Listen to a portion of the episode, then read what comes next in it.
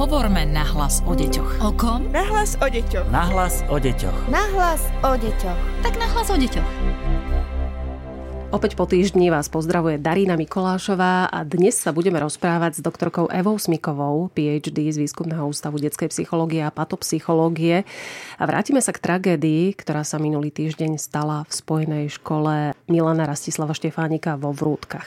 Pani doktorka, vy ste sa vyjadrili, že za normálnych okolností dieťa vníma školu ako bezpečné miesto miesto, kde sa nemôže naozaj nič zlého stať a toto vnímanie sa mohlo údajne narušiť po tom, čo sa na tejto škole udialo. Je to pochopiteľné, ale v akom zmysle? Za normálnych okolností, keď sa nič nedieje, tak každý z nás žije s presvedčením, že je dobrý človek, že žije v bezpečnom priestore, kde sa mu nič nemôže stať a že svet je dobré miesto.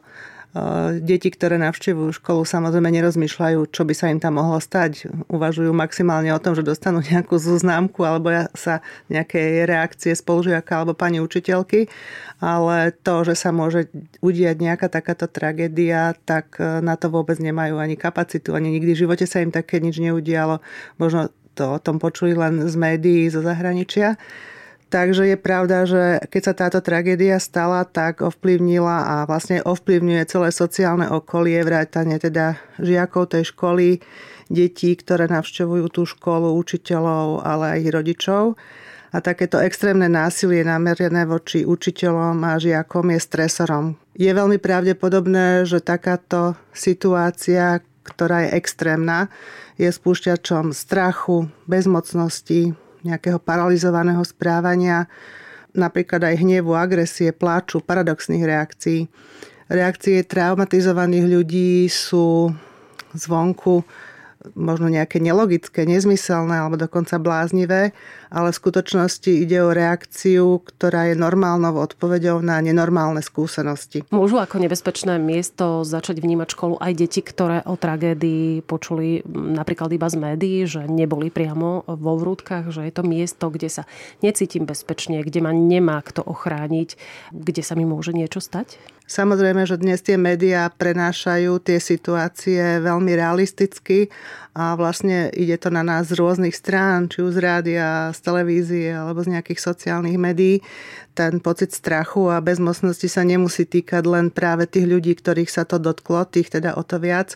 Táto situácia vlastne poukázala na to, že už je to aj u nás, nielen v Amerike, Presne nielen tak. vo filmoch a že je potrebné sa tým zaoberať.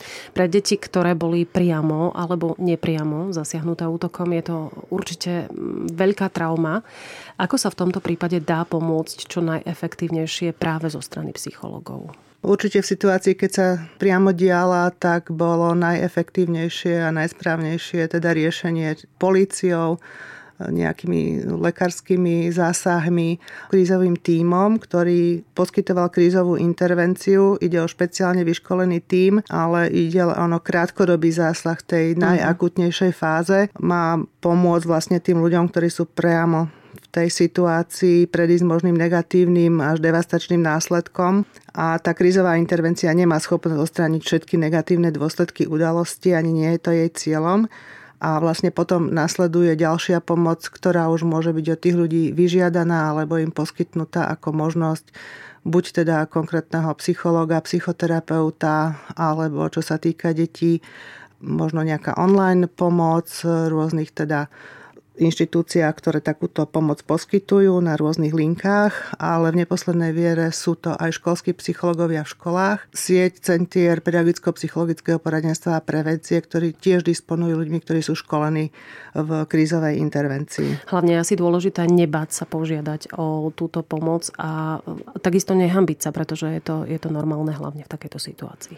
Ja si myslím, že toto je už asi otázka, ktorú tí ľudia neriešia mm. a tá pomoc by mala vyplývať z ich potreby alebo z potreby okolia, aby im povedali, že pomoc je veľmi dôležitá v tejto chvíli. Ako by mali reagovať práve rodičia? Ako ubezpečiť dieťa, že je v škole v bezpečí, že sa nič podobné možno nebude opakovať? Dúfajme.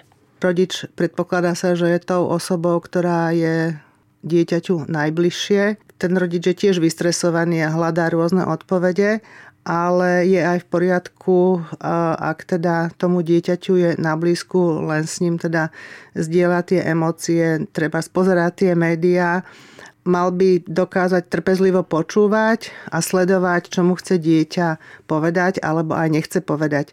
Rodič by si mal všímať reakcie svojho dieťaťa a v prípade potreby, ak sú nejaké neprimerané, ak ide o nejaké poruchy napríklad spánku alebo bolesti hlavy alebo rôzne neprimerané reakcie, ktoré dovtedy to dieťa neprodukovalo, tak overiť si ich u odborníka či to správanie jeho dieťaťa nevykazuje známky nejakého nezvládnutého stresu a či nepotrebuje aj odbornú pomoc. A ako vo všeobecnosti komunikovať o celej tejto tragédii pred deťmi? To je otázka, s ktorou sa určite stretávate v týchto dňoch. Túto situáciu treba deťom podávať veku primeraným spôsobom. Iné je to u malých detí, iné je to u detí starších. Treba im tie informácie nejako dávkovať a overovať si, či dieťa pochopilo, čo mu chceme povedať, aby sme ho nezahltli nejakými našimi dospelými argumentami, vysvetleniami, ale možno dali mu viac priestoru na jeho vlastné otázky. Trúchlenie je normálna, zdravá, taká predvídateľná reakcia na nejakú stratu a je to bohužiaľ od minulého týždňa aj súčasť e, školského života. Rozprávať o smrti aj za normálnych okolností nie je pre rodiča ľahká téma ale je horšie správať sa pred dieťaťom tak nejako tajomne, hovoriť mu, že to nie je téma pre deti alebo že ešte je malé na zvládnutie takej situácie. To dieťa potrebuje nejaké uistenie o krokoch, ktoré sa diali, ktoré boli účinné, ako policia zasiahla, ako teda do školy, kde tieto deti chodili, im bola poskytnutá pomoc, ako je možné treba vidieť na tej škole, že zabezpečila nejaké technické veci, uzamkínanie školy alebo nejaké kamery a podobné veci. Dôležité je vlastne to, že tie deti v tom nižšom veku na tom prvom stupi nemusia vedieť verbalizovať svoje strachy, na nich to môže byť len vidno, uh-huh. takže ten rodič by mal byť citlivý a vlastne nechať tomu dieťaťu priestor. A ako ubezpečiť dieťa, že ho v škole učiteľ ochráni, keď sa niečo stalo, keď v tomto prípade utrpeli ťažké traumy aj učitelia, dokonca aj jeden smrteľné zranenia? Je rozdiel situácia na tej konkrétnej škole a potom je to rozdielne, keď to rodič rozpráva dieťaťu na ktoré teda školy nechodilo a je tá škola mu veľmi vzdialená. Ja si myslím, že na nadchádzajúcich dňoch aj minister školstva povedal, že bude v kontakte s tou konkrétnou školou a s ľuďmi, ktorí môžu napomôcť tú situáciu nejako riešiť, takže tam tá konkrétna pomoc bude komunikovaná priamo tej škole. A ostatné deti by mali byť uistené, že teda školy teraz musia zvýšiť tú bezpečnosť, musia sa o tom rozprávať a že cez prázdniny zabezpečia všetko tak, aby od septembra tá škola bola bezpečnejším mhm. miestom. Uh-huh. Po tragédii vo Vrútkach sa čoraz viac hovorí o prevencii šikany na školách. Sľúbil ju konec koncov aj minister školstva Branislav Greling. Čo je najdôležitejšie pri tejto prevencii z vášho psychologického hľadiska? Pretože vieme, že aj Woodpub bude robiť veľa vecí pri prevencii šikany. To šikanovanie je súčasťou každého kolektívu, či to chceme alebo nechceme, aj teda školy. Možno niektorí z nás, keď povedia, že naša škola nemá triedu alebo deti, ktoré sú šikanované, tak nehovorí pravdu, len si to nevšimli. Mm. Dôležité je vlastne vidieť tú mieru a spôsoby, akým sa tam deje.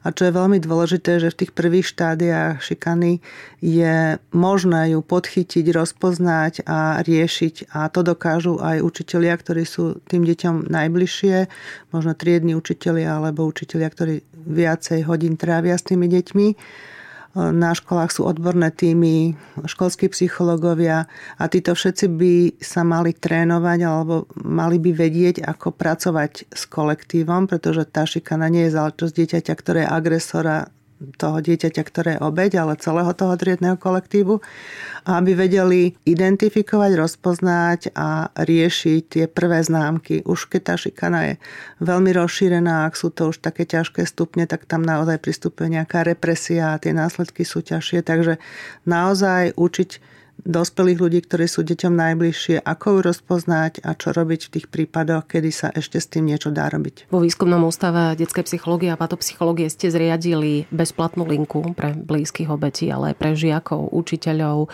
Ozývali sa? Ako intervenujete v týchto dňoch? V tých prvých dňoch samozrejme to bolo o tom, ako vysvetliť deťom, čo sa dialo a či tá škola bude bezpečná, čo sa bude diať, aké formy ochrany technické alebo aj iné tie školy poskytnú.